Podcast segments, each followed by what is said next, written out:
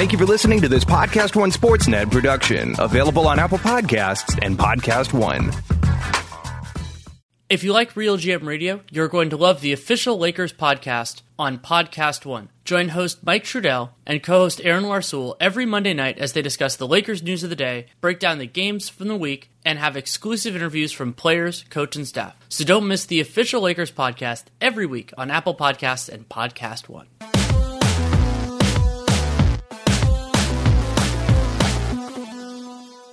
Welcome to Real GM Radio. I am Danny Leroux, your host, and so happy to have you with us for this episode. My guest is Seth Partnow, now of The Athletic, which is super exciting. And this early in the season, don't want to get too nuts about who who's great, who's not. And so what Seth and I go through mostly is what we look for in the early going. And he wrote some great pieces at The Athletic if you haven't read them yet. And then we get into a bunch of different topics, various different things, specific teams and general ideas of how to build teams.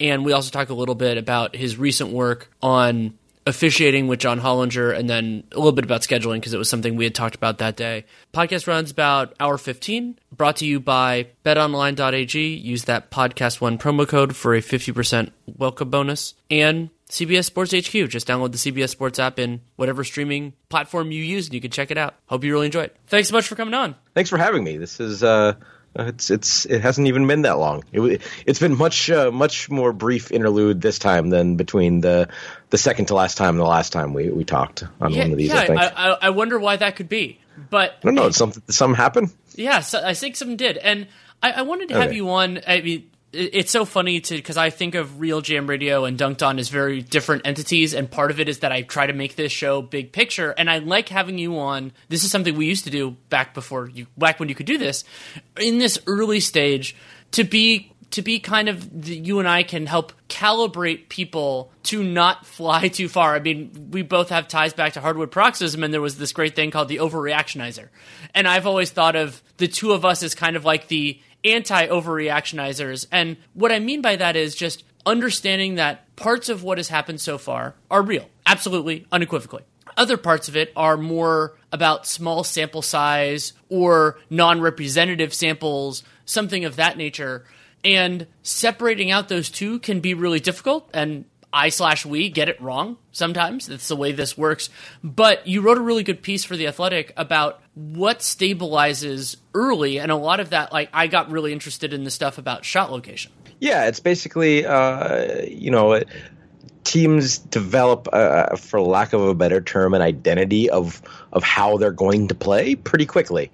Um, and that and that means you know what what kind of you know their base defensive coverages, so the kinds of shots that they're going to uh, induce more frequently, the kinds of shots they're going to get on offense.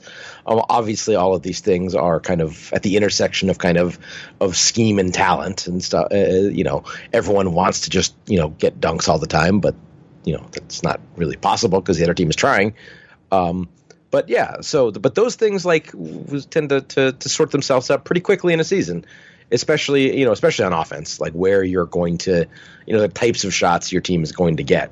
Uh, you can figure that out pretty quickly. I think we have a you know barring you know teams that have had major injuries or absences or are going to make trades i mean we're kind of seeing the, the shots teams have gotten so far are probably pretty close to the shots they're going to continue to get for most of the rest of the season. We're, we're far enough into the season uh, to see that um, you know, obviously, like a team like the Pellies, like something could happen where uh, there's there's a drastic change in how they're playing on both ends of the floor because you know there's this, this Zion guy who hasn't who hasn't played yet who might have an impact on that. But you know, barring things like that, you know, teams are doing kind of what they're going to do. Uh, we don't know how well they're going to do them yet, but we kind of know what teams are going to be trying to do. Right, and that goes in the positive and the negative directions. Sometimes in the case of the same team, just depending on, on what yeah. they're trying to do. And and something you got into in that piece, which is important to note, is some people try to use exceptions for various things as like counter as counters to say that something isn't true. And, and like, I mean, I think the easiest way to explain this is mid rangers. There are players who are very good at making mid range shots and who can turn what is in many cases a bad shot into an okay or even in some cases a pretty good. I think that's probably about as far as I'd go. Shot and those are the exceptions that prove the rule. Special players make bad shots better, and they can make good shots, great shots, and all those sorts of things. But by and large, if you're running on the the law of large numbers and just how it works over the course of a season, unless you have the perfect confluence of talent for that sort of a thing, it is fair to calibrate, you know, the shots that you're giving up and the shots that you're getting by location as having some predictive quality in terms of how, like, a predictive, let's say, of your effective field goal percentage, not necessarily of offensive rating, because things like turnovers, which last year's San Antonio Spurs were a great example of, can also be important. Yeah, no, I think I think that's right. And and there's kind of you know you, you talked about the perfect confluence. I think in in in you know that the the how soon to panic piece. I think there are I think I do have an example of like the perfect confluence. Like you're a, a, team. We're still at the point of the season where if your team has played Houston, your defensive shot profile is going to be a little bit is going to be uh, is going to look worse than maybe it is because you know Houston doesn't make the sh- doesn't their shot selection is not like anyone else's. Um, there are teams that are getting closer in terms of volume of three pointers, but in terms of screw it, let it fly. I don't care how covered I am. Three pointers. There's no one within a country mile of them, and there hasn't been for the last four years. Well, so, yeah, I mean, a great like, example. So right now, using cleaning the glasses filter, the Rockets have taken 15.7% of their shots in, from mid range, either either floater range or long twos. The next lowest team is 23%, the Milwaukee Bucks. That is incredible. Like they're they're seven they're seven percentage points past the entire league. Oh, the the um I, I think the, the, the thing that I found uh, in, in researching that piece that was really interesting is uh, for the last couple years the the Houston has not only taken the most unassisted three pointer attempts of any team in the league, but the gap between them and second has been, uh, in just in terms of like like raw volume of attempts, uh, the gap between them and the second place team has been basically as large between the second best, the second highest team in unassisted three point attempts and the average team. It's their their they are just their decision on on on you know that that's just to illustrate kind of their decision on on uh, I'm sorry, did I say unassisted? I meant I meant contested threes. Um, their their decision on to, to to let it fly despite defensive pressure is just categorically different than other teams, and so where you know most teams will tell you if you guarded the three point line well enough by not shooting. Houston's just going to take a is you know this is a little bit reductive, but Houston's going to shoot it anyway and just not shoot as well. So they're they're kind of uh, uh, if you're if you're looking at again defensive shot location as a as a proxy for you know how effective your defense has been, Houston is gonna is gonna foul those numbers if you you know if you only played five six seven games and one of those games has been against the Rockets. Um, that's a that's a pretty big part of your sample where like kind of the normal heuristic you might use is just not useful because the opponent doesn't behave uh, in any in any way like 29 other teams do just in terms of of oh you're close enough to bother the shot i'm going to do something else. Whereas houston is oh you're close enough to bother the shot so i guess my shot is going to be bothered. Right and houston their early part of the season is just so fascinating to me because we talked a little bit about their shot distribution and how zealous they are towards that. Right now the rockets are 28th in the league in three point shooting percentage so how many of them they're actually making. They are dead last in making mid-range shots 30.2% and yet despite all of that and this is just so extreme they're still ninth in offensive rating because i mean they have with russ on the floor they've done a little bit more in transition which is great. But also they don't turn the ball over kind of do the structure of their offense and they get to the free throw line an absolute ton. And so it is just, it's just striking. And yeah there's a reasonable argument especially when you replace chris paul with russell westbrook that their three-point shooting will be worse than it was last year. But they're kind of this weird it's not a bizarro spurs but this idea that there are different ways to succeed on offense. And in their case to me it's there are ways to succeed in spite of the just randomness that can be a part of the sample. Yeah no it's it's again that that that percentage stuff is is the kind of thing that we don't know yet. Like you know i i don't think i don't think james harden is going to shoot like what, what's he shooting at this point from three? Is he still in the 20s like i don't think he's going to end up in the 20s from from three or for the for the full season. You know, just like Klay started this started the year badly last year, and then ended up you know, you know maybe like right around where he normally is because you know he start, starts badly, then has the one game where he was at 14 he hit against the Bulls in the in, in uh, right around the actually right around this time last year if I remember correctly, wasn't yeah, it? I believe it was, um, and and yeah, Harden's yeah. numbers he's at 25 percent right now his career low is 35%. Yeah. So I mean, now some of that is he's just he's he's leaning so far into he hasn't actually like busted out the, the one-legged runner, but his his shot selection is uh, is is is at least one you know at times has been one-legged runner adjacent. So maybe he's kind of you know maybe he, he's he's found and perhaps gone over the cliff of of uh, when when you know great shot making talent allows for uh, bad shot selection. Maybe he's pushed that too far, or maybe he's just shooting badly. Like we don't know. Um, but you know, it's it, it it's it's one of those things where uh, you almost wonder, um, okay, maybe maybe if you can make that shot, maybe reel it back in a little bit anyway. Because what are we? What have we lost by being you know a little conservative on that? You know, right? By, and, may, maybe maybe this has gone too far. Maybe reel it back. Like what's the what's the downside of of passing up? You know those extra couple even even if they're with his theoretical shooting ability are you know marginally good shots.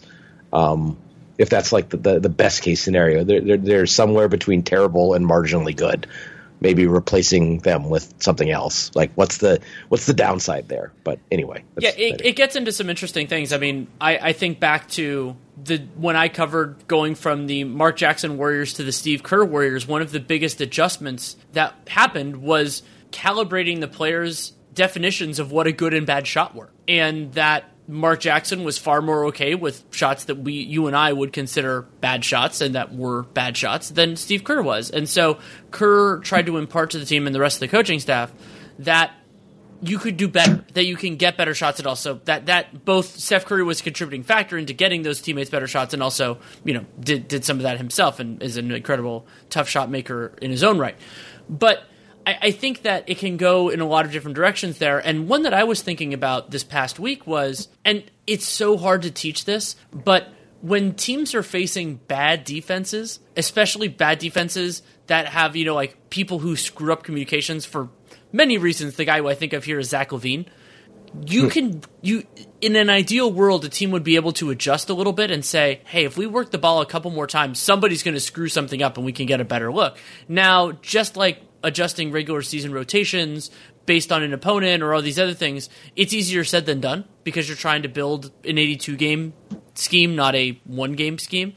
But I do think about that sometimes in terms of how the expectations of a good shot shift based on a variety of factors. No, yeah, I think that's a I think that's a good point, and and you know there is there is something to that. You know, against a bad team, sort of there is a certain amount of letting them off the hook um, now, uh, whether or not you know playing at whatever pace you want to play at is a bigger advantage or not, like that's you know that's that, that that's sort of the decision that's that's the heart of coaching, right? So I'm not going to sit here and say that you know they're doing it wrong or something like that, but um, well, maybe I will, but. That, that, but that's more like kind of some of the like some of those Harden shots again on the margins, not like their general, you know, aesthetics aside, their their general philosophy it, it, I don't think it's been like I don't think it's been proven to be unsound or something. Suddenly, they're just you know they're just not making shots yet. I don't know if they if that goes on for longer, then maybe like you know they, they their their offense is sort of based on again sort of some uh, uh, um, you know uh, extraordinary shot making talents. and, and maybe that was maybe maybe they they you know maybe Harden's you know step back three accuracy last year wasn't was was unsustainable because you know it, even one season is not a is not a huge sample size. But you know enough. I feel like you know the the, the Rockets and shot selection seems like that's that that that, that seems like one of the uh, like the singularity of of uh, NBA discussions and and we, you know we, we we have to escape the gravity of that at some point. We do, and I'm actually happy that you used to use the word gravity because I wanted to talk. See what about, I did there? Yeah, I wanted to talk with you about something that you tweeted today. It, it's a concept that I've been struggling with articulating basically since it was it was KP and and Haberstroh that basically popularized the concept of gravity. Right? Is that sound about right? I, that's I think that's I think that's right. I think those are those are two of the two, certainly two of the people who were who did a lot to, to popularize it. I think, and and th- them and Zach Lowe. I think. Yeah, and Zach and and they were all colleagues at the time, so that helped. And I think that what you talked about was this idea which is so important at a basic level and i think a lot of people understand it but just just to think about it this way is that a player does not have gravity a player is given gravity by his opposition and that is a part of why in certain circumstances players have incorrect gravity that maybe a shaky shooter gets a little bit too much respect or a good shooter gets an insufficient amount of respect and that it really does boil down to how opponents both schematically and individually respect what a player does well, whether it's obviously shooting is the way that this is used most often, but there's also gravity for roll men and many other things. Yeah, no, I think I mean I think the, the classic example of a, of a guy who who's you know in my mind's eye the guy with who has more shooting gravity than his shooting accuracy would possibly suggest is Marcus Smart, right? Like Marcus Smart will shoot. Marcus Smart has never been a especially good shooter, but because Marcus Smart will shoot, teams play him as if he will shoot. Uh, and you know, and really, when it comes down to it, the difference between him shooting 32 and 37 from three doesn't really matter. Uh, if the, the, other team is guarding him, it's it, like you'd rather him shoot 32 when the other team guard him than him shoot 37 and they don't.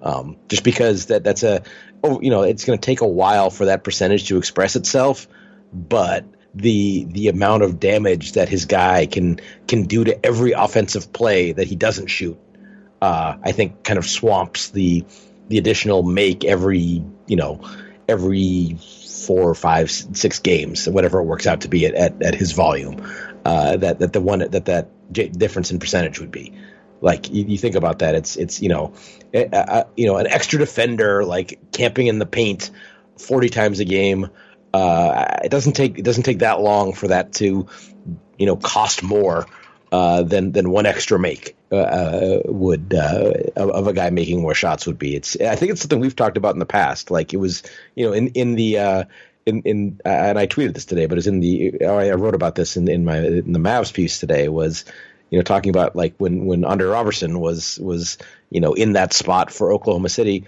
I, you know, it's maybe slightly hyperbolic, but I don't think it mattered what percentage he shot from three. Like he would still have been a drag on their offense if he if he literally made every three pointer he took, assuming he took the same amount that he was taking.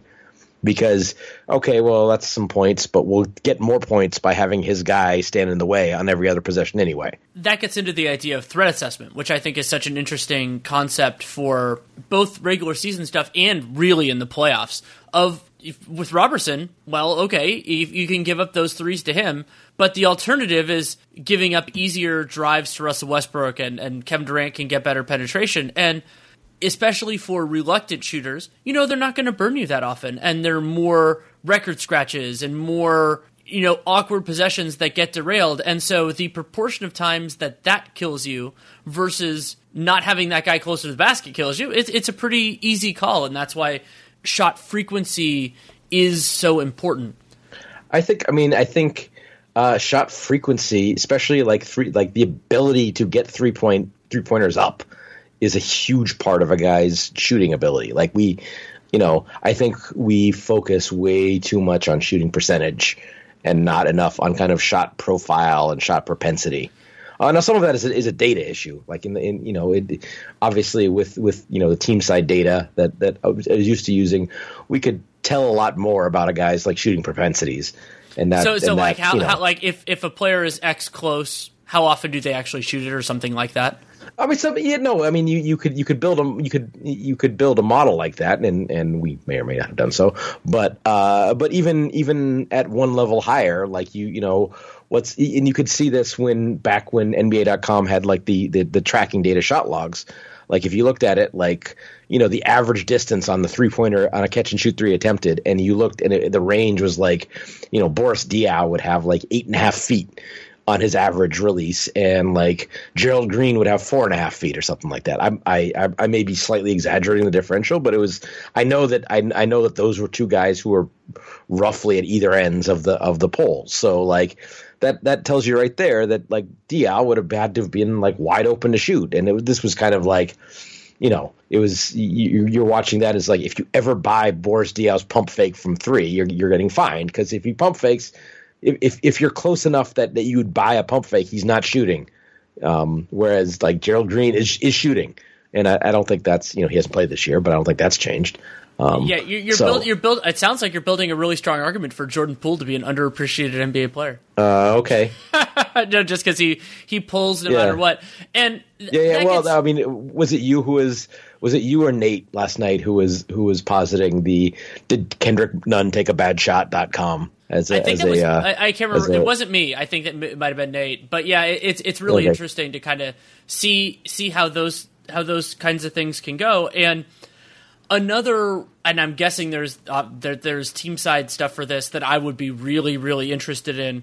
And I'm going to connect this with something else that you know is one of my obsessions is release time because again that affects closeouts it affects gravity too you know somebody like Klay thompson or jj Redick who has a really fast release that affects how close you have to track them too uh, I mean, that's uh, uh, on some level that I, I, I think the tracking data is probably not granular enough to really.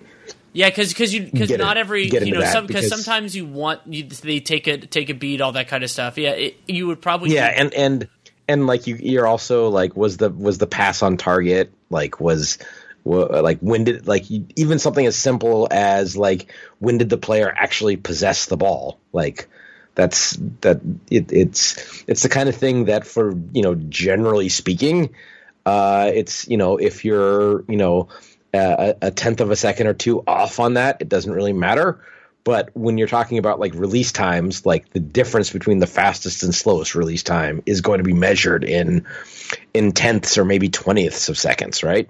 So like you know so the, the, the data not being at of sufficient resolution to really see that directly um so i don't but you can but there's other things you can i mean you you can there's other ways you can sort of proxy for that you know just in terms of of uh you know uh, shots on the move versus versus you know standstill and and all these other kinds just like kind of shot variety um, or or ability to to be a, a, threat in a variety of different kind of you know shooting situations where the guy can can only shoot with you know feet set spot up or you know guy uh, some guys can can do that and can shoot while drifting and some guys can can shoot while running and relocating. And you know and like the, there's not a there's not a set profile for um, you know, generally speaking, the shots you would think of are easier are easier, but it's not like it's a universal thing. Okay, everyone shoots five percent better with their feet set than they do, you know, drifting versus and and four four percent better when they're drifting than when they're on the move.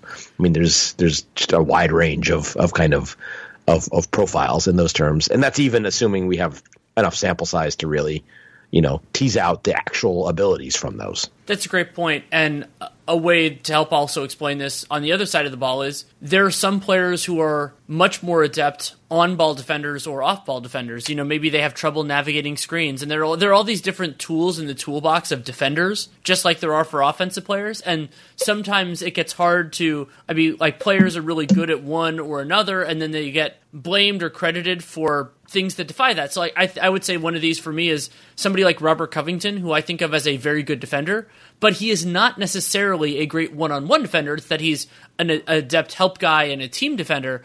And so remembering that these are all different things, and so you can't just say player X is good at all of defense, so we're going to put them on whoever the other team's biggest threat is. It's a lot more complicated than that. Yeah, yeah, no, I mean it's it's it, it's it, defense and coaching are two kind of those where we just kind of collapse them into like, well, this guy is a good coach I was like, no, he's good at X, Y, and Z. There's like, you know, 20, 20 skills that make that up, and, and he's good at some of them. And with, same with defense. Like, he is, you know, Covington is a versatile, good, help recover, play passing lanes. Um, probably, he's probably pretty good on ball against, like, against guys who aren't super quick, but, but can get, you know, overpowered by bigger guys and blown by by smaller guys. Like, if he's just faced up on the ball. But all in all across the range of you know defensive situations that he faces in a given game is really good. Um, but then again, like you said, it doesn't mean he's a stopper. Like you don't just oh we're playing you know we're we're, we're playing the Clippers tonight. Uh, Bob Kawhi, go ahead. Like that's not that that I you know my my guess is that wouldn't end well for for the Timberwolves if they if they decided to do that defensively. Right, and some of this stuff, I mean, it can be a part of the conversation for us, maybe more in the abstract. But a big part of the job for coaches is putting their players in a, in a position to succeed, and that is not only eh, the coach, it, it is the coach's job in a sense, to some extent, but it is also the general manager's job to make sure that you can put a player. So if Covington is better as a team defender support guy, if he's also your best man to man defender, then you get into a problem. So do you put another man to man defender and, and, and, do that, or do you lose Covington's other strength to do it? And, and, an example that I've talked about on this before is when in the especially in the regular season years ago, Kerr used to play Draymond at power forward because you know they didn't want to work him too hard, and that put him on Ryan Anderson. They basically lost all of Draymond's ability to help because Ryan Anderson stands so far away from the basket that Draymond Green couldn't be in those two places at once. And I'm not saying Kerr screwed up; it's just a different sort of circumstance. But that it is a good way of thinking about it and and how ideally to me defensive assignments would be a lot less rigid and one of these that comes up is it's really interesting when teams put a smaller guy on somebody like Kristaps Porzingis or I we saw it a couple times recently where Marcus Smart was guarding Kevin Love. Yeah, no, that's a, that's that's that's that that is kind of the we've we've been so conditioned um some uh sort of came up came uh, up recently. Like someone said that like the the the Warriors gave people like like like a brain freeze that you that everyone needs to be switchy and be able to uh, to you know uh, attack off a switch and, and defend all the, all positions and stuff like that. And and but really that's like in in in the non like stratospheric realms of basketball which you know we're we're back in now since the you know the super team has has broken up um, that's kind of a, a, a, pretty big swing skill for like uh, you know power forward types is like can I like if the other team goes small on me can I punish them does that mean does, uh, does whether that means like you know run pick and roll and, and have a, have a you know have you know you say Marcus Smart have Marcus Smart defend the screener and pick and roll can he do that um, can I take him into the post? Can I get on the offensive rebounds? Can I just can I shoot just shoot effectively over them? Um, that's a huge swing skill, and or a range of swing skills. And and but it seems like we focused so much on the other way that like you know, and and teams have almost conceded the possibility of advantage there, where like yeah, if you're going to play small, all right, we're gonna um, you know, okay, fine. We might have to, we might give up a, an extra, extra three or two to your, you know, your two guard you have playing power forward. But, um, I'm gonna, you know, we're gonna play two bigs and we're gonna have a 40% offensive rebound rate, and uh, and we'll come out ahead on that. Um, you know, that's uh, it, it, seems like teams have, and part of that is because the Warriors were so good that like you kind of just lost that because they were better than you. But you probably you probably lose that either way, and it seems like you like teams were I want to say too willing to concede the field to the Warriors, and well, they're going to beat us if we play our way, so let's try to play their way. Well, they'll beat us even worse. Um, and so maybe now teams are going to be more. Uh, it's it, that's one of the unfortunate things about the Zach Collins injury, right? Is that was uh, um, uh, I, I, know Nate and uh, John Hollinger talked about this a lot uh, early in the season. Is that was going to be a really interesting test? As if he had the if Zach Collins had the ability to whether you know in the post or or offensive rebound you know, punish the small guy. Um, to, to the point where you know, all right, well, maybe maybe we need to match up with Portland instead of them having to match up with us, kind of thing. How do we get there, by the way? yeah, well, uh, well, it's interesting you brought up Collins because it is unfortunate. Even though I was skeptical that the experiment would work, I am very disappointed that we're not going to see it because the nature of this is exploration and learning, and it's also true that it working or not working in Portland is not necessarily indicative of a future place. That's why Indiana is another test case for this. When their guys get healthy, they're also hurt. And yeah. It, I mean, you, you have a lot of different things, and one of them is also, I mean, we saw this with Nurkic in a really nice game against the Rockets a year or two ago, and then Jokic is really good at this too, of attacking quickly and forcing help or getting fouled or any number of other things. And it, it is it's also about you know what does it do to the opposing defense? If you get that mismatch or are they able to prevent the the entry pass all all those as well? And a point worth emphasizing on what you were saying about the Warriors which is which is great and, and, and totally right is also when you think about what selecting for players who can play defensively against the Warriors does to everything else that a team could do. You know, those type of players generally have specific types of athleticism and frame, and the ones that are available enough probably don't have the same kind of offensive skills because if they did, then they wouldn't be available. You know, you're not going to get yeah, they were better, they'd be better. If they were better, they'd be better. And if they were better, you couldn't get them because they right, would they exactly. would be drafted in the top five picks, and then they'd be matched. They'd get their free agency match and all that kind of stuff. It's you know, and for some of us, that's an argument for why we don't like the draft the way that it is. But anyway, that's not for now. But the idea of not necessarily zigging while they're zagging, but embracing what your collection of talent can do well is such a powerful idea. And I'm very encouraged in the early going of this year that it seems like there are teams that are using different approaches and and and, and succeeding with it. Yeah, no, I think I I, I have always been someone I, I've, I've you know the I think that the complaint that the NBA game has become homogenous has always been overblown. Um, I you know I think that, that, that a lot of that is sort of uh, mistaking uh, sort of uh, outcome for process. Um, in that, like, shot, I think that shot location. We, we to get back to something we talked about earlier, like shot location distribution. That's much. That's almost. That's more of an outcome than it is a process. Like you, you run offense to get those shots. Um, and yeah, you try to get good shots. I mean, uh, every, like again, everyone like the the perfect offense would be a dunk every time down the floor. Uh, but you, so you run your offense in, with the goal of trying to do that.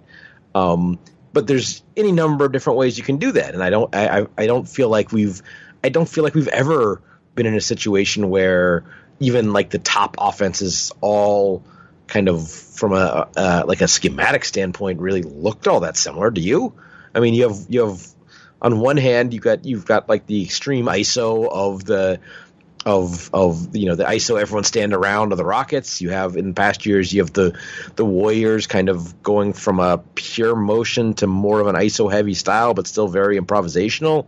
You have teams that are, that do a lot of like spread pick and roll. You got the Nuggets who just do like they're they're basically like endless elbow dribble handoffs off of off of Jokic. I mean these are you know these are very fundamentally different ways that like really good offenses are playing and now they're in service of trying to get to the same shots, but that's like, yeah, they're all trying to put the ball in the basket. Um, and and so therefore everyone's playing the same way. I mean, it's it's it's it's just silly to state it that way. Agreed, and it also, I mean, you could there are a bunch of different examples of how teams use and maximize players with unusual but extreme strengths. I mean, last year's Bucks were a great example of how this can be maximized. Where okay, you want the ball in Giannis's hands a lot, cool he's not the greatest shooter in the world, so that means you need spacing at other positions. And playing him more at the five and having, or sorry, more at the four and having spacing at the five, ended up opening that up a lot. But Dallas with Luka, very different player, and so Porzingis has opened some things up there, which I think is really interesting. And I'm a little bit disappointed in the early going. Just, I mean, for a million reasons, but the Pelicans would have been so fun with this because they. And, and I'm not necessarily criticizing David Griffin for this, but their mix of personnel was so dramatically different from a lot of the other theories, and it very well could work, or it could be a, a situation where parts of it work, parts of it don't, and then that inspi- inspires the next stage, whatever the heck that is. Yeah, I mean, there you, it's, it's how can you say anything has like would has worked about the like you know the the Pelicans have basically, I mean they they've, I mean how Favors has played like half their games maybe so they've they've gotten you know they're they're a team that was going to be small no matter what, and they've then got like you know have, have gotten 25% of the possible games from their penciled in starting four and five. And really they're they're I mean you know give or take a Jahlil Okafor give her their their their demonstrably NBA rotation caliber uh, bigs they've gotten you know 25% of the possible games they could have. So, you know, yeah, it's, it, it, it's been odd. Um, but, you know, given the circumstances, how would it not have been? Yeah, that's totally fair. Still plenty more to talk about with Seth, but first a message from betonline.ag. This is still a great time in the sports calendar football going on strong, the NBA really in full swing now. Interesting games every single night. And a great way to engage with that is betonline.ag. You can use that podcast one promo code for a 50% sign up bonus. You can also follow along at podcast1sportsnet.com with the hashtag Sportsnet Challenge. I'm still doing really well. I was actually one of the week nine winners, so you can look at my Twitter if you want to get some money for betonline.ag, which is pretty awesome. And we have a $5,000 season long charity contest. But if you want to get into it for yourself, which is by far the more fun thing, unless you prefer tracking how I do, is going after it yourself. And this is a great time in sports. I mean, you have LSU at Alabama this weekend, which is going to be awesome. A bunch of good NFL games close to my heart. Seattle coming to, to, I guess, Santa Clara to face the Niners, but also Vikings, Cowboys, and Iowa, Wisconsin in college football, and then great basketball games really every single day. So lots that you can do there. And whatever you're into, if you're going to be watching game, you can make it more interesting. Or if you think you know something, then you can obviously try to wield that to your financial advantage. Hopefully, you can. And the way to do that, betonline.ag, use that podcast one promo code for a 50% sign up bonus. Betonline.ag, your online sportsbook experts. Something that I wanted to talk briefly about this came up in uh, one of your recent pieces for The Athletic, and I think it's an incredibly important point that we need to start talking about more intelligently and that is the concept of pace. And you brought up the point in the piece, which is correct, that the what the stat that is most frequently used right now is a bad measure of what we're trying to measure because pace is incorporate incorporates both teams. It is a single number for a game, and it doesn't necessarily reflect, at least not fully, who is being the aggressor, who, how things want. And yeah, some of that breaks out over the course of a season because you play more varied opponents and everything else. But we can, and there are ways already right now to do better. Uh, I mean, the, publicly, you might it might be hard, but like with with tracking data, or even observation, just like yeah, you know, the team that is getting into their offense early is playing faster. They may not be playing quicker. I mean, like the, the you know the Rockets are going to get shots up quicker, but like the this is you know the Spurs are going to get into their offense pretty early. So now they're and that means they're going to run offense for longer. So there's not going to be as much up and down, but like they're going to they're going to run more stuff. And you know to get back to that kind of gets back to something you said earlier, like uh, that that puts you in a uh, um, you know a maximal situation to you know have the have the defense screw up. You know you you run you you you you know you run five actions on a possession that's five times for that's five chances for someone to fall down and you get a layup off of it right?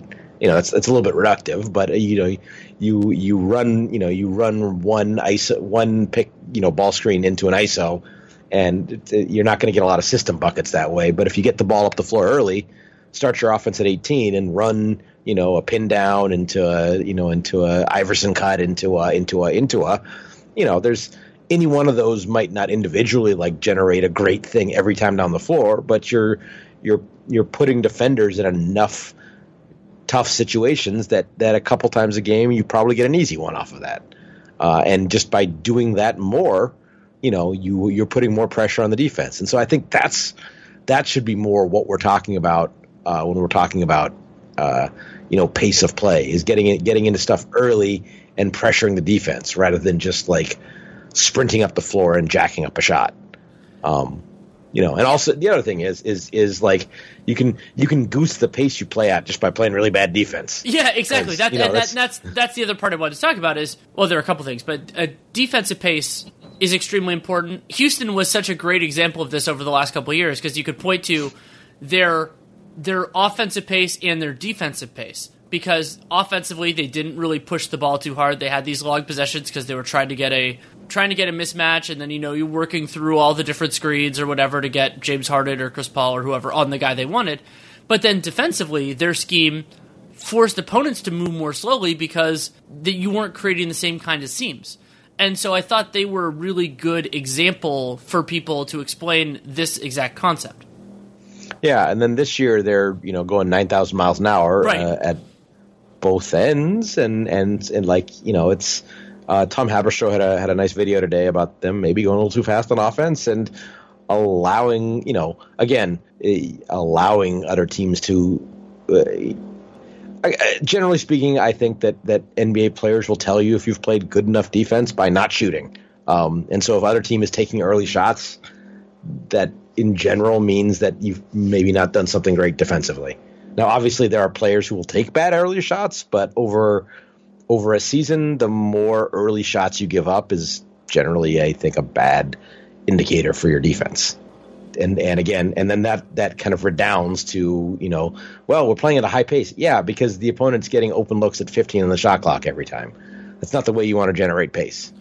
Well, and there's a corollary there that I used to argue about with people. Originally, I think it was the Cavs defense back when LeBron was there, and and then it also was with the Nuggets a couple years ago before they got Millsap, where teams would point to a, or uh, partisans typically would point to a low foul rate for a team as a sign of something positive, and it can be absolutely if you can defend well without fouling, that is good. But if you are defending poorly and not fouling, that might, and emphasis on the word might, that's why context is so important, be an indicator that you're not close enough to foul. Exactly. And or, then, your, or, it's or your effort level It's a really negative factor, just like how steals can be a positive, you know, if you're getting them within the scope of your defense, but if it's Monta Ellis just diving for the ball and he doesn't get the steal most of the time, and the times that he doesn't, it gets an easier look for the opponent, but then it's a less positive stat. Yeah, no, that's that, that that's that's exactly right. Um, uh, something that, something that I think is really interesting. Unless do you have a point on that? I didn't want to cut you off. No, no, no. Oh, so so small small sample size here, but this is something I think is really interesting. I've been very fascinated in the early going with Sacramento, and they have similar but not identical personnel to last year, and the season has started out very poorly, and there are some very basic reasons for that. I mean, one of my one of the ridiculous stats I looked up is that no player for the Kings with higher than 20% usage and if you think five players on the floor if they split possessions equally that means you're higher than average usage player. None of them has an above average point, point of order point of order is that that average usage is slightly lower than 20 because shot clock turnovers don't count for oh, okay. individual players usage anyway, so it would be like Sorry, 19 that's, or that's where, just, where, where, where, where, should, where should it, it's like it's it's like the league, like uh, like league average pace is, or league average usage is like nineteen eight or something like okay. that. So t- twenty is functionally right. It's just one of those things that that uh, that it, it came up earlier this year where we're at the end of a game, like someone threw a rookie the ball to say, "Hey, you're," and and it was like, "Oh, why they give him the turnover?" It's like, well, they don't actually charge the turnover to the guy who's holding the ball when the shot clock runs out. So anyway, yeah, that's just well, uh, te- um, technically correct is the best stat. kind of correct. So I appreciate that. Um, but yeah. but so what I what I, one of the things I found interesting about Sacramento, and again, really small sample size here, is that they're they're still running a lot, though at a lower proportion of times after live rebounds. So you know, a live rebound meaning that you you don't have to inbound it or anything like that. Right. However, their uh, transition play frequency after a steal is significantly lower in the early going this year. So they they produced a transition play about seventy four percent of the time last year, and they were also the most effective team in the league at the in those circumstances. So far this year, those were both number one in the league. They're in the twenties on both of those. So their transi- their frequency in getting a transition play off a steal is now down to 62%. So that's a more than 10% reduction. And they're one they're 0.2 points per 100 possessions less efficient on those as well. And yeah, some of that could be sample size noise, some of that could also be changes at backup point guard and the proportion like non-De'Aaron Fox stuff. But I did find it really interesting. And then after that, there's one other point I want to bring up. Yeah, no, I think I mean I think that's that's um I'm gonna I'm gonna lean on like small sample size theater there because like we you know we are talking about you know, we're talking about like six games, so that's 50 steals, so a 10% reduction in in uh, in in you know, it, that's I guess five that's five fewer times over, you know, over, you know, it's it's it's not nothing, but it's it's you yeah, know, you're, you're it, it's, too, it's too small to like to to know it for sure, but yeah, the part of it, and, and the part of it, and, go ahead. No, you just like like you know maybe maybe an unusual number of their steals have been like you know a postman just like loses a an entry pass between his legs or something like that. You know, it's it's so versus or... versus the, the, the, like the you know versus the the pick six up top or something like that. So it's sure. it's I that is certainly something to look out for, but especially considering that their their like their transition stuff off of defensive rebounds hasn't changed that much.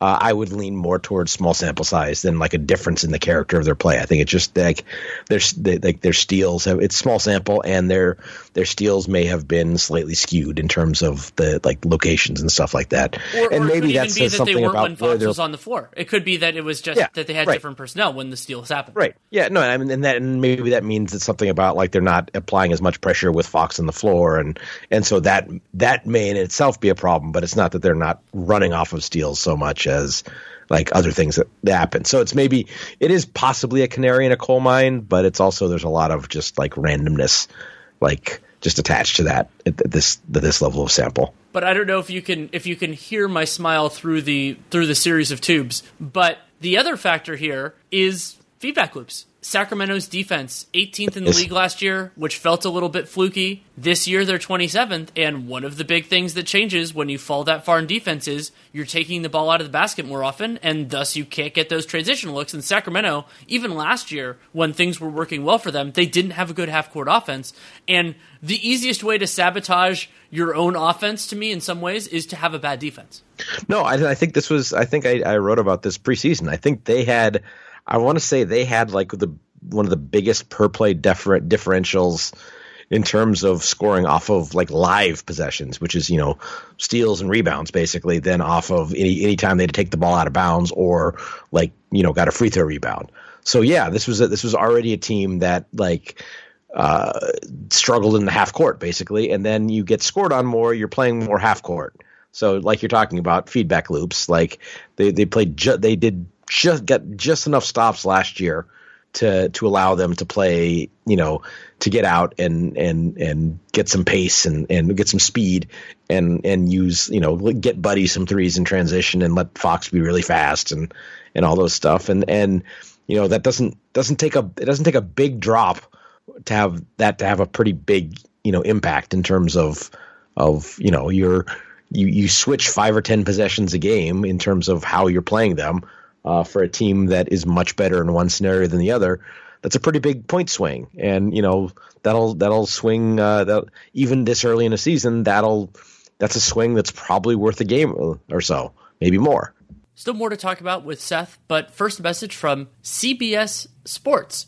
Today's episode of RealGM Radio is brought to you by CBS Sports HQ, the brand new streaming sports news network. It is live 24 7 and costs you nothing. That's right, it is sports coverage that is always on and always free. It is a great resource to have because CBS Sports HQ is always focused on on the game. Highlights, breaking news that happens, fantasy advice, and also if you're into wagering, gambling picks analysis to get that extra edge and not having to worry about some of the other fluff non non on court on field action that is what most of us watch the game for. And you can get the tips and trends that you need if you're if you're of course into gambling. And don't forget you can get access to all this great coverage completely free. Not free for a week or a month with some sort of cable package. Totally completely free for everyone. You do not even need a login. What you do is you download the CBS Sports app on your phone Apple TV Roku Fire TV or another connected device anytime to watch CBS Sports HQ no fake debates, just sports for real sports fans at the great price of completely free. You don't even have to log in or sign up for anything. Download the CBS Sports app and watch CBS Sports HQ today. Another team that had a prominent swing there, and granted, we're getting into the point where it's going to be so different that we can't measure it, but their compatriots in Northern California, the Golden State Warriors. I mean, this they hey. the Warriors were devastating in transition. And yeah, there are elements of it not having Klay Thompson, hey. not having Kevin Wayne Durant that make it harder anyway, but having the league's worst defense is meaningfully different, and that makes it a lot harder to succeed offensively. So some of that is, and I haven't I haven't looked in the last couple games, but I'll, some of that was they like their opponents had lived in Pleasantville for the first you know oh, couple yeah, weeks absolutely. of the season. So like like yes, they have like their defensive shot profile wasn't great, but opponents were also just making every jumper. So it's you know it's yeah there's some you could be playing better defense, but also the opponents have just made every shot against you. Like they they they had it's hard to imagine the first you know the again the first two weeks of the season having gone uh, worse for them in terms of like the reasonable distribution of how uh, of, of outcomes in terms of how things could have happened. Um, they basically like you know they rolled snake eyes to start the year. Um, and well, and, and but that ties in with something that I wanted to ask you. This was an idea that I posited to Nate on the Time to Panic podcast that Dunc'd On. Is it might be just kind of too cute by half, and I acknowledge that possibility. But what I was getting at with him was the idea that let's say, for the sake of discussion, the Warriors were a less likely playoff team than collectively anticipated. That could be due to them being worse at full strength, or whatever counts as full strength at the beginning of the season, overestimating how healthy they were going to be, whatever that is. Given it, were that to be the case, do you agree with my idea that there's an argument that if you're going to be bad, you might as well be really, really bad in a one year way that won't necessarily continue because it gives you better resources, but also in their unusual case, because they played into June this many times in a row, just having more rest throughout the season and approaching this differently could actually be a good thing for them as opposed to, let's say they're in the playoff mix for a lot longer, then either Curry gets hurt or something happens and then they're you know, and it's not even necessarily about get, getting betting a get a better draft pick. I think it's more about the approach that they can have towards the rest of their team. Sure. So this is they're an interesting case because I mean you're obviously closer to this than I am, but my read from it from afar was it was unusual in that it seemed like Kerr was like the coach. Usually, it's going to be like the the the uh, the the coaching staff is going to be the very short term, and the and the the front office is going to be eh, let's give it time. Uh, it seemed like that was kind of reversed here, in that Kerr was like. Eh, this year it's not going to happen for us this year. Let's chill, and and the front office was, you know, whether it, like new arena driven or addicted to the whatever or high on their own supply and just like yeah we'll be fine. Klay's going to come back and we're going to we're to be and, and and no one you know my team is on the floor. And no one can beat us when we blah blah blah. Whether it's that kind of overconfidence or or just who knows what but it seemed like there was a maybe an organizational split of opinion about whether to you know take a gap year or not and and from my standpoint like you know you can get into the, the tediousness of the tanking debate but it's like look we played five straight finals uh, one of our best players is out for the year. We we lost, you know, a, an MVP level player, uh, you know, injury aside to free agency. So basically, we're down, you know, we're down, we're down. Basically, we're down two Hall of Famers from last year, uh, and the rest of and the rest of the roster, three Hall of Famers really with Iggy. Um, and and our roster has been completely hollowed out, and it's just not going to happen this year. So you know, let's uh, let's let's you know get some reps. You know, keep keep everyone's wind up and not really kill Steph and Draymond over the course of the year. And then you know Klay comes back in a year, and then we'll be ready for you know one more push at the tail end of our guys' prime. That seemed like the better bet to me at the. And this isn't. Yeah, I I trust me when I say I'm not being revisionist here. I picked them to miss the playoffs. Full stop. I didn't like the the the Russell uh, signing. Like because it, some of it's a disagreement about the player, but also just didn't seem to make a lot of sense given where they they are um, to to kind of do something that aggressive in terms of giving up future assets to do it even. Um, but that's neither here nor there. Um, uh, so yeah, I, I think that's a lot of words of me agreeing with you. If if I'm guessing the if I'm if I'm understanding the question correctly. I, I think you are, and I will. I don't have any inside information on this. But here's my operating theory. The coaching staff and the front office, let's use management as the overall term there because ownership yeah, okay. is important here too. Yeah. Disagreed on how good this team was. Yeah. And so why that was different than usual is that I think the coaching staff was less confident that this team was actually good. And thus, if you think the team is less good, then what happened is both less surprising and also less catastrophic than the way that yeah, it was approached. No, I, I mean that that certainly seems like you know the um Kerr does not seem like he's freaking out about this. Put it that way. Right, and I mean that is a benefit of having the job security that that Kerr has. And, and yes, no, but but yes, but it's also like yeah, the, you know, this is. I don't think he's come out and said this, but he's basically it's like yeah, this is I. We kind of knew this was going to happen. Mm-hmm. Like maybe not exactly this, but you know, Something, like obviously, you know, like, the vague the like, vague contours were more similar than these specifics. Yes. Yeah. Yes. Yes. Yeah, the the storyboards. Let's put it that way. And yeah, so and and the other thing that the Warriors falling off does, and I mean, I think we both have them as an exceedingly unlikely playoff team, unless Eric Paschall just drops 32 a game, which seems unlikely, is it opens up a spot in the Western Conference. And I, you know, we're we're less than ten games in, and there's a lot, a lot of ha- that will happen both in terms of player development and injuries, and and getting larger samples, so we understand this. But of how are, how are you feeling about the possibilities for the bottom of the West? Like, uh, so who are who are some of the who are some of the candidates to kind of work their way in here? I mean, we're talking you know, we're talking. Well, well that's, Dallas, that's a good thing to talk about. Okay, so Phoenix, so I would say talking, I would say the Rockets, the Nuggets, the Clippers, the Lakers. We could talk about the Jazz. Like those teams all seem, if they stay, you know, we assume the reasonable range of outcomes. To me, those five teams seem like pretty likely playoff teams. Do you agree with that? Yeah, yeah. No, I think that th- those were sort of the the locks going in. I think. And, I and, think. and while nothing is definite, broadly speaking, I think those teams have done enough in their profile to to make me think that it's not a huge difference. And then that means there are three spots. You could go. I mean, really, one of the other striking things about the West originally was that there weren't any other than maybe Memphis, any clearly bad teams that you can make an argument that's changed at least while the Warriors are hurt right now. So I would say you're probably looking at Minnesota, Dallas, Portland, and then Phoenix, OKC, New Orleans, San Antonio, and maybe SAC, maybe, maybe, probably not the Warriors, as being the teams competing for those final three spots. Yeah, I think, I mean, preseason, I, I was big on Oklahoma City. Um, they've been up and down. Um, uh, Portland, I'm, I'm, especially with the Collins injury, I'm just not sure about. Um, uh, like, they probably I don't know, maybe will their way in.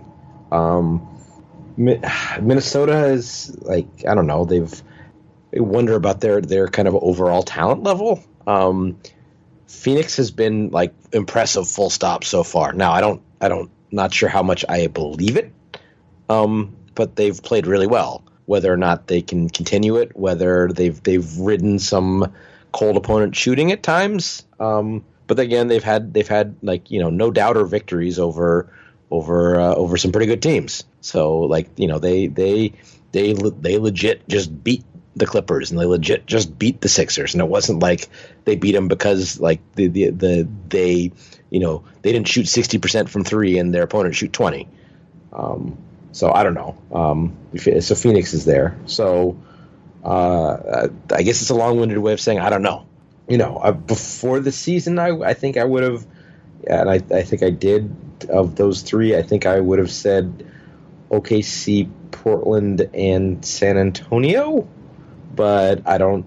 I have a certain. I don't have a huge. Um, uh, and I thought New Orleans would be better than this, but I think that was also pre Zion uh, uh, surgery. So um, that kind of, I'll take a mulligan on that if I may. Um, but you know, between those those those, those teams, I don't know. Um, you know, and in as bad as it's been early going for Sacramento, like they're you know they're they're only you know two and five. It's only seven games in, so you know they could start playing better tomorrow, and and and, and they're still kind of right there. So it's not like as as kind of ugly as it's been to start the season for them. Like it's not it's way too early to write them off. Right, like Sacramento's two and five, Minnesota's four and two. The margin between those two over the course of an 82 game season is not that stark. It, right. You know, it, it helps being being two wins ahead, being three losses ahead. Yeah, sure. I mean, that's ground that the, the Kings would theoretically have to cover, and if they are good enough, they will. That's just that's just the way this generally goes, unless it's you know like that Denver last game of the season type of stuff, which is possible in the West. But yeah, I would say to me, Dallas and Minnesota have been the best of that group, and yeah, I mean you can't get a little stars in your eyes because they're both four and two, but also just no. I, I think of no Phoenix has been of in terms. Oh of yeah, that's true. The team that is the team that has played the best of that group. And, and is, I mean Phoenix, Phoenix, also has some legit close. great wins. I mean they beat the Clippers. Like that's that's what I'm saying. Is they yeah. and again we were just I was just saying. Like, yeah, you're right. Just you're right. Beat, they, it should be Phoenix. They, they didn't. They didn't have. They didn't have a win over the Clippers. They beat the Clippers. It was not like I've. I've I've watched more Suns this year than I have in, in you know, um, many times in like I may I may have already watched as much Suns this year as, as I did all of last year. It's probably a little bit hyperbolic, but I mean, you know, they they you add Ricky Rubio to a team, you you get me to watch more, um, is, is part of it. But they've been they've been good, and again, I don't. It's seven games in, so you don't want to you don't want to crown anyone yet, but like they've been over the over the first two weeks of the season, they have been easily the best of those kind of non non lock West playoff teams.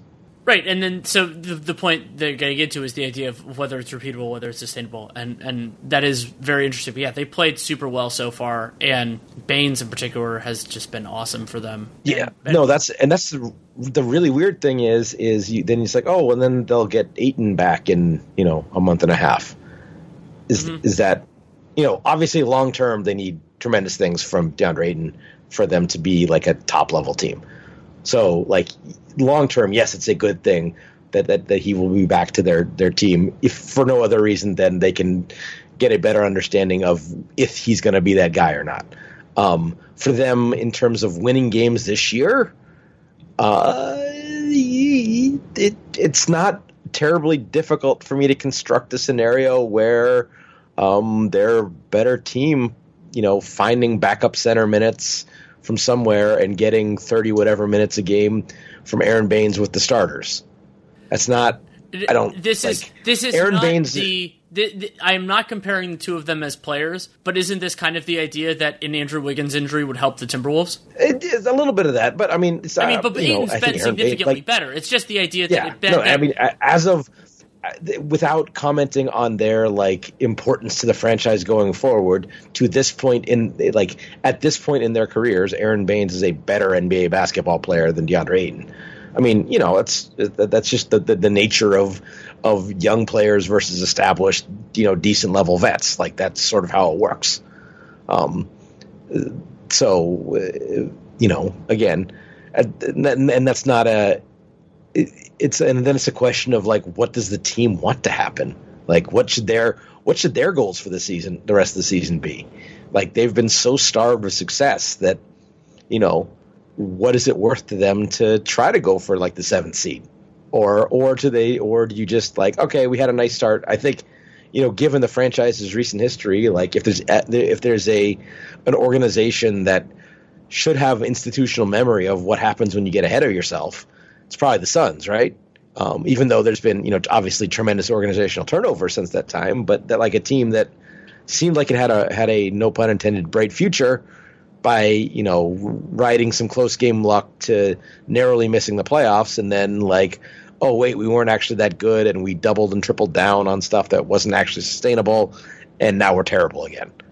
Uh, you know, talking about that, you know that that uh, that that that you know Dragic Bledsoe team that, that won 40 whatever games a couple years ago. So, yeah, there's that there's know. that weird parallel between them and the, the Raptors team that that won too much to blow it up, but then that Raptors team keeping it together ended up working out a little bit better, partially because Masai did a better job of using resources than Ryan McDonough and and, and company did, and so the Raptors were able to have you know the Pascal Siakams of the world enough that they could also trade other players for Kawhi Leonard and win a championship. Well, I mean, and also, but also some of that was just sort of there was there's a, there's certain like inflection points of luck in terms of like you know uh, James Dolan not wanting to trade with Masai again, and then oh wait, Kyle Lowry is actually really good. Would we make him our best player? Yeah, um, I guess I guess that works. Yeah, it's a great um, point. Um, so that's kind of a that's sort of a little bit of a sliding doors thing there. Like you know, it wasn't it wasn't that they decided they were too good to break it up. It's like they tried to break it up even further, and then it didn't work out. And then, oh wait, look what we got here. Yeah, that's a and and it's it's a really interesting part of the when whenever the history of the Raptors is fully fully told. I mean that that part of it, and and there's serendipity in all of this. I mean, I wrote I wrote a lot of things about the the good fortune that the Warriors had that led to them getting Kevin Durant. You know, guys that turned down contract extensions or n- didn't sign contracts and all that type of stuff. And I mean, there that's just the way that it, it works in the NBA. But the Raptors are just a fascinating example of it. For sure. Uh, I don't. I don't. There are two other kind of brief topics that I want to get into, and these will maybe be teasers for future episodes that we do together. Um, the first one I want to talk about is something that you and I both discussed on Twitter today, as we're recording this on Wednesday, and that is the kind of how how all of this applies to load management. There's there was some outrage today because of Kawhi Leonard being missing a game due to load management. Now, do part of that is NBA broadcast partners being the ones who suffer and representatives of those companies being the ones who are doing the primary complaining, which I understand from as a structuralist from their perspective.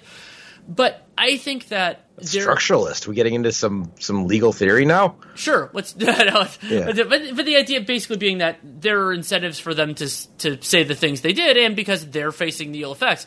But so what I think is is hard. It, it's the discussion that is more fruitful to have here is is an acknowledgement, at least tentatively, that the Clippers are doing what is best for them. And so then if we acknowledge that point and that they're they're justified, they're within their rights to do so. And it seems like they've run this all through the league and all that. So even within the rules that the league has set up, they're on the up and up. But then the point that the discussion should then go to is, well, why are we in a circumstance where a team has to sit their one of their best players on back to backs, but they have so many of these that it material f- affects the broadcast quality? No, I think. I mean, I think that's right. I mean, I think you're okay.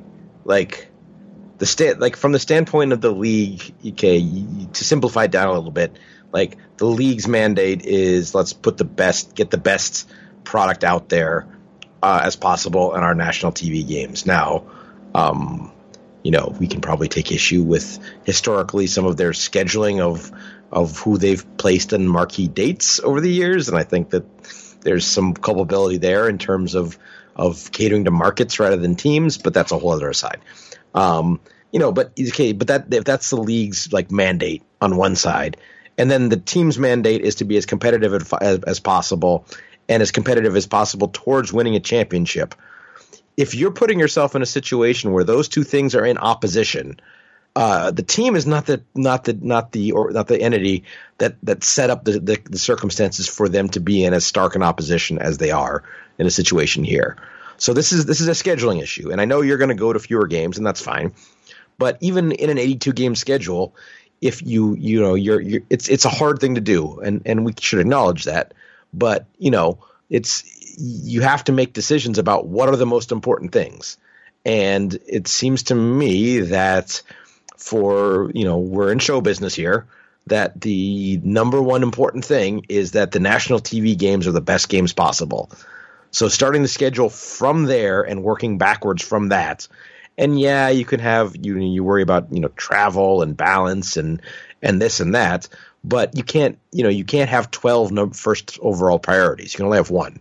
And kind of after every team playing 82 games, 41 home, um, 41 road games, like getting the marquee games where the stars on both teams are most likely to play, given that we know we're in an environment where teams are going to be judicious about back to backs, especially amongst the best players who once uh, like the players who are established as best players are going to tend to be older because that's how they became established and and so are going to be more in kind of the load management realm like it it's you know you've set yourself up in a position not to, I don't want to say to fail, but you set yourself up in a position for this to always be an issue, and then to kind of like you know will hold up your hands and say, "Oh man, I wish the teams would think more about blah blah blah." No, fix it. Like you make the schedule, fix it. You know this is a thing. If it's if again the most important thing is this this um, and really, and honestly, it should be like you can talk about the competitive yada yada yada of the schedule and unbalanced and teams, you know, playing e- equally hard schedules early and late and not having too many road whatever. Like, no, if your your goal is to maximize the the you know the interest in the league, and if you think that's driven by the national TV slate, now that we can argue that, I suppose. But if that's you know the, the premise you're working from, then then do that. Maximize that. Don't like just assume that's going to work out and try to fiddle with all these other little things in the schedule. Like be what you're about. And I think that the league has not done that, and they're and and this isn't a new thing. And now they're paying the price for it. But somehow like the team that is act- acting in like complete rational self interest and the complete rational self interest of the people making those decisions with the team, they're getting blamed for this now. And it's I don't know, it it it bugs me. So uh, I'll well, put the soapbox away and let you talk. and it it connects. I, I, was thinking as you were going through the different arguments here, we've seen the NFL get so much more criticism for choosing to play those games on Thursday, which everybody knows are going to be worse because the teams don't get enough rest and there are all sorts of injury stuff.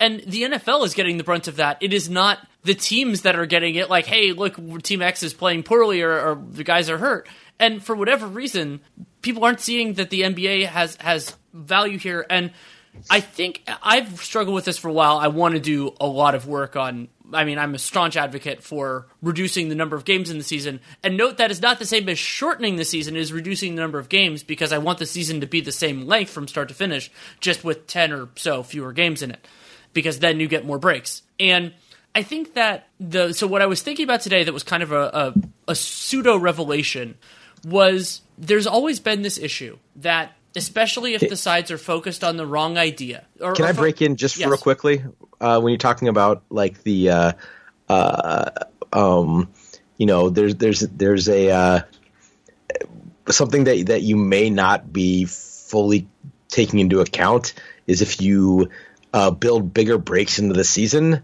Um, I don't think that you're going to get quite the kind of the rest effect that you think you are, because what's going to happen is not everywhere, but those those are a lot of big shiny dates on the calendar for a coach to have a really bust ass practice.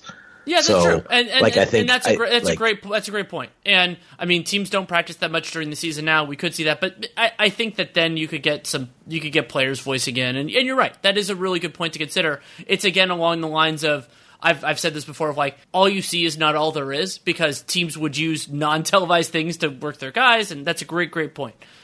But what I was getting at here is this idea that if what the players and owners who negotiate the collective bargaining agreement, if what they're focusing on is maximizing the pie, then you want to play a lot of games in the season. I mean, that's an easy way to do it. You generate more revenue, and while there are costs associated with that, you know, the more games you play, you have to pay out the staff and everything else, and pay the players included if we're thinking from the owner's side there is a, a, party that really affects the CBA negotiations without being either of the sides in it, and that is the broadcast partners. And so my idea here is that theoretically, those broadcast partners, either the current ones or the ones negotiating a future deal, could condition their offer, make it shift based on how many games the NBA teams play per season or back to backs, whatever thing they want. Like contracts can be negotiated in this way. This is not any sort of breach of protocol or ethics or anything like that.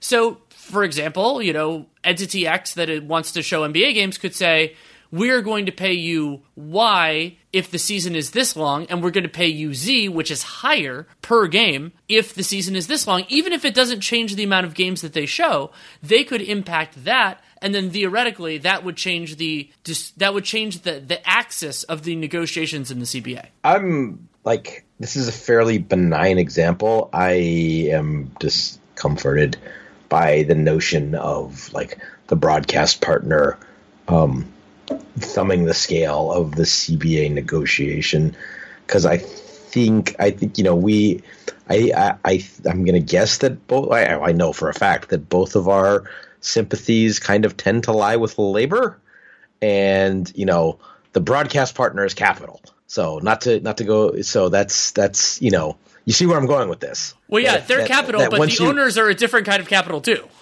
Yeah, no, but the, but this is but like you know this is there. There's there's there's a I, it, it's I don't think it's too big a leap for there to be a for me to see some kind of a collusive effect. oh, a, a, slip, a slippery that, slope. Yeah, that seems very yeah. Possible. That that that that is that work that redounds to the benefit of not the players. Right. Uh, so yeah. I am so I am I am I'm you know accepting the short term possible wisdom of your idea. I am uh, very skittish about the the broader implications of that kind of being a, a, thing that of it of of it kind of becoming a instead of being like a like a you know a a, a, a bi-party negotiation yeah, uh, but, to becoming the, a to becoming point, a, a, tripartite. I, like that's yeah. There like, there are serious downside risks of it. However, we've seen the NBA take stances that are anti-competitive that go along with this, and that that being that national TV games are treated differently than other games, like because they're not chosen at random and they're not chosen, you know, like in, any sort of arbitrary way. there are teams that benefit and are hurt by the idea that it is a, a, worse thing to sit a star player in a national TV game than in a non-national game. We can disagree. We can discuss whether that is a worthwhile proposal or not. All the same, but I mean that's basically you know you could think of that as whether they did it or not. You know the whether it's you know affecting it or negotiating it or just the you know censorship through affect affecting change through the understanding of how things work as opposed to actually saying something. But I, I think that you're first of all you're right that there are, are some real downsides there that are that are worth acknowledging. Um, but I, I think where where I'm where I'm getting at with it is just the idea that changing the nature of how these entities, the the PA and the, the owners, think about this issue because y- you could make an argument that each one of them, depending on the math, and I, I, wish I had enough data to, like, especially financial data for the teams, to assess the viability of this idea. That you and the Players Association both, I think. Yes, I believe that's true. That it, it, it might be that they're just holding on to something because they don't want to take the risk of seeing what it could be. And also, like, just from a really small point, to me at least, basketball is so much less built on the the accumulation of stats, meaning like total number of points in a career or three pointers made. Yeah, there, there, certainly are things, and you know, three pointers in a season, and all, there would be some adjustments and all that type of stuff. But it's not to me like baseball, where some of that stuff gets obsessed over, or even to an extent football, which is talking about changing this, the length of their season too.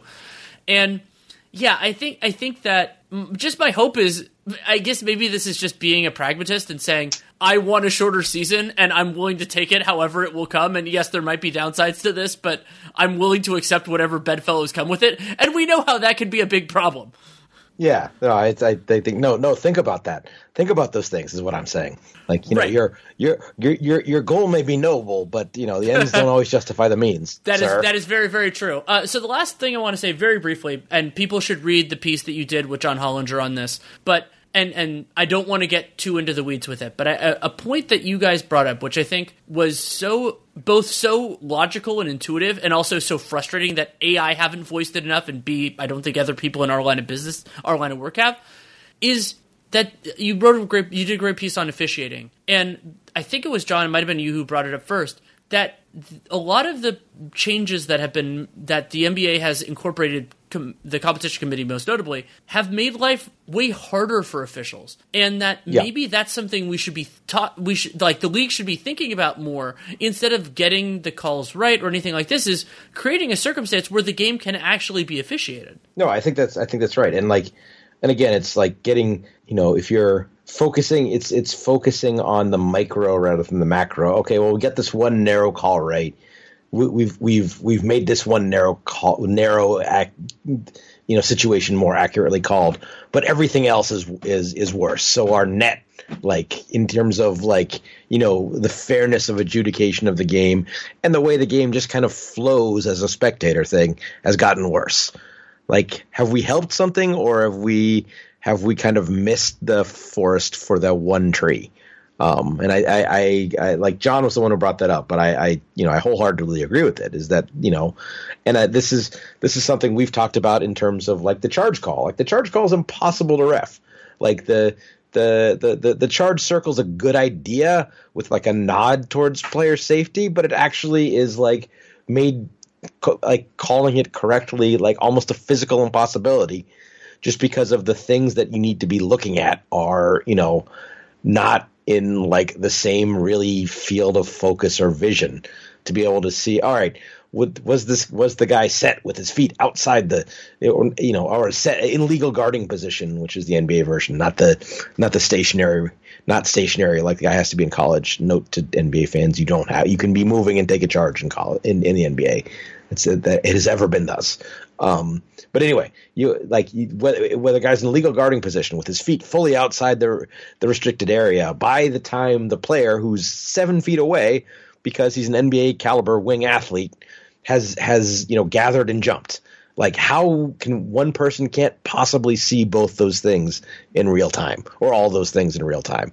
And then also when the inevitable collision happens, now you're adjudicating whether, you know, the player with the ball pushed off with his off arm or, you know, whether the defensive player's arm came down or did they come down just because, you know, he got drilled in the chest. So his you know, just simple like these simple like uh, like like accordion logic of getting hit like center mass with your arms up. Like your arms are going to come down. Is that a foul because I got trucked? Like you know, it's it, it's it's it, it it's taking what's already hard and making it impossible. Right. And there there you and John did a really good job. There are whole conversations that should happen here, but I wanted to put that idea in listeners' minds. Read the piece first and foremost, and hopefully we'll have another time to talk about it. But thank you so much for taking the time. Yeah, you betcha. Thanks again to Seth Partnow for taking the time to come on. You can read him at The Athletic. You can also follow him on Twitter at Seth Partnow, S E T H P A R T N O W. Love having him on. So thankful that now I can actually do that. I mean, while it was great that he was working for the Bucks and, and everything else, I, I've loved having him as a guest for a long time. I already have a battle plan for next week, but as you know, I do not reveal my guests until we've recorded, just in case something falls through. I don't like disappointing you all. So you can stay tuned for that. It'll probably be on the early side next week, just depending on availability. If you want to support the show, there are so many different ways you can do it. You can leave a rating, leave a review in the podcast player you're choosing. It's great if it's Apple Podcasts, but I totally understand if it's not. And if you want to be super awesome, you can actually leave a review both places if you use something different than Apple Podcasts. Also, spreading the word however you see fit, social media, in person, whatever makes you happy and subscribing and downloading. That's incredibly important for a show like this that comes out on a different day of the week and you can't really predict it, so you can't really get into a rhythm. That's a great way to support the show. But the most important thing for this podcast and any other that has them is check out our sponsors. BetOnline.ag. Use that podcast one promo code for a 50% sign up bonus. And CBS Sports HQ. Just download the CBS Sports app and whatever, really, whatever streaming platform you use, your phone, whatever else, and you can check it out. If you have any feedback on the show, good, bad, or indifferent, Danny Leroux, NBA at gmail.com is the way to voice that. If you take the time to write it, I will take the time to read it. I don't promise that I'll respond, though I genuinely do try to. And you can read my written work at The Athletic, have a couple things coming out in the near term, and then Dunc'd On is more of the daily what happened stuff. And uh, Nate and I are actually doing some big picture things as well because he's about to take a trip. So we pre recorded a couple of shows. Um, and then I'm going to do news and all that fun stuff on top of it. So you can check that out too. A couple things that we've been asked to do for a while now that we finally got to for that. So you can check it out. And then my written work, it's it's going in a couple different directions. Just as as things happen, I'm doing some big picture stuff for the Athletic, and then having some team specific. You know, when I get a request, I, I put that in. So that's a lot of fun. Of course, you can also follow me on Twitter at Danny Leroux. Thank you so much for listening. Take care and make it a great day.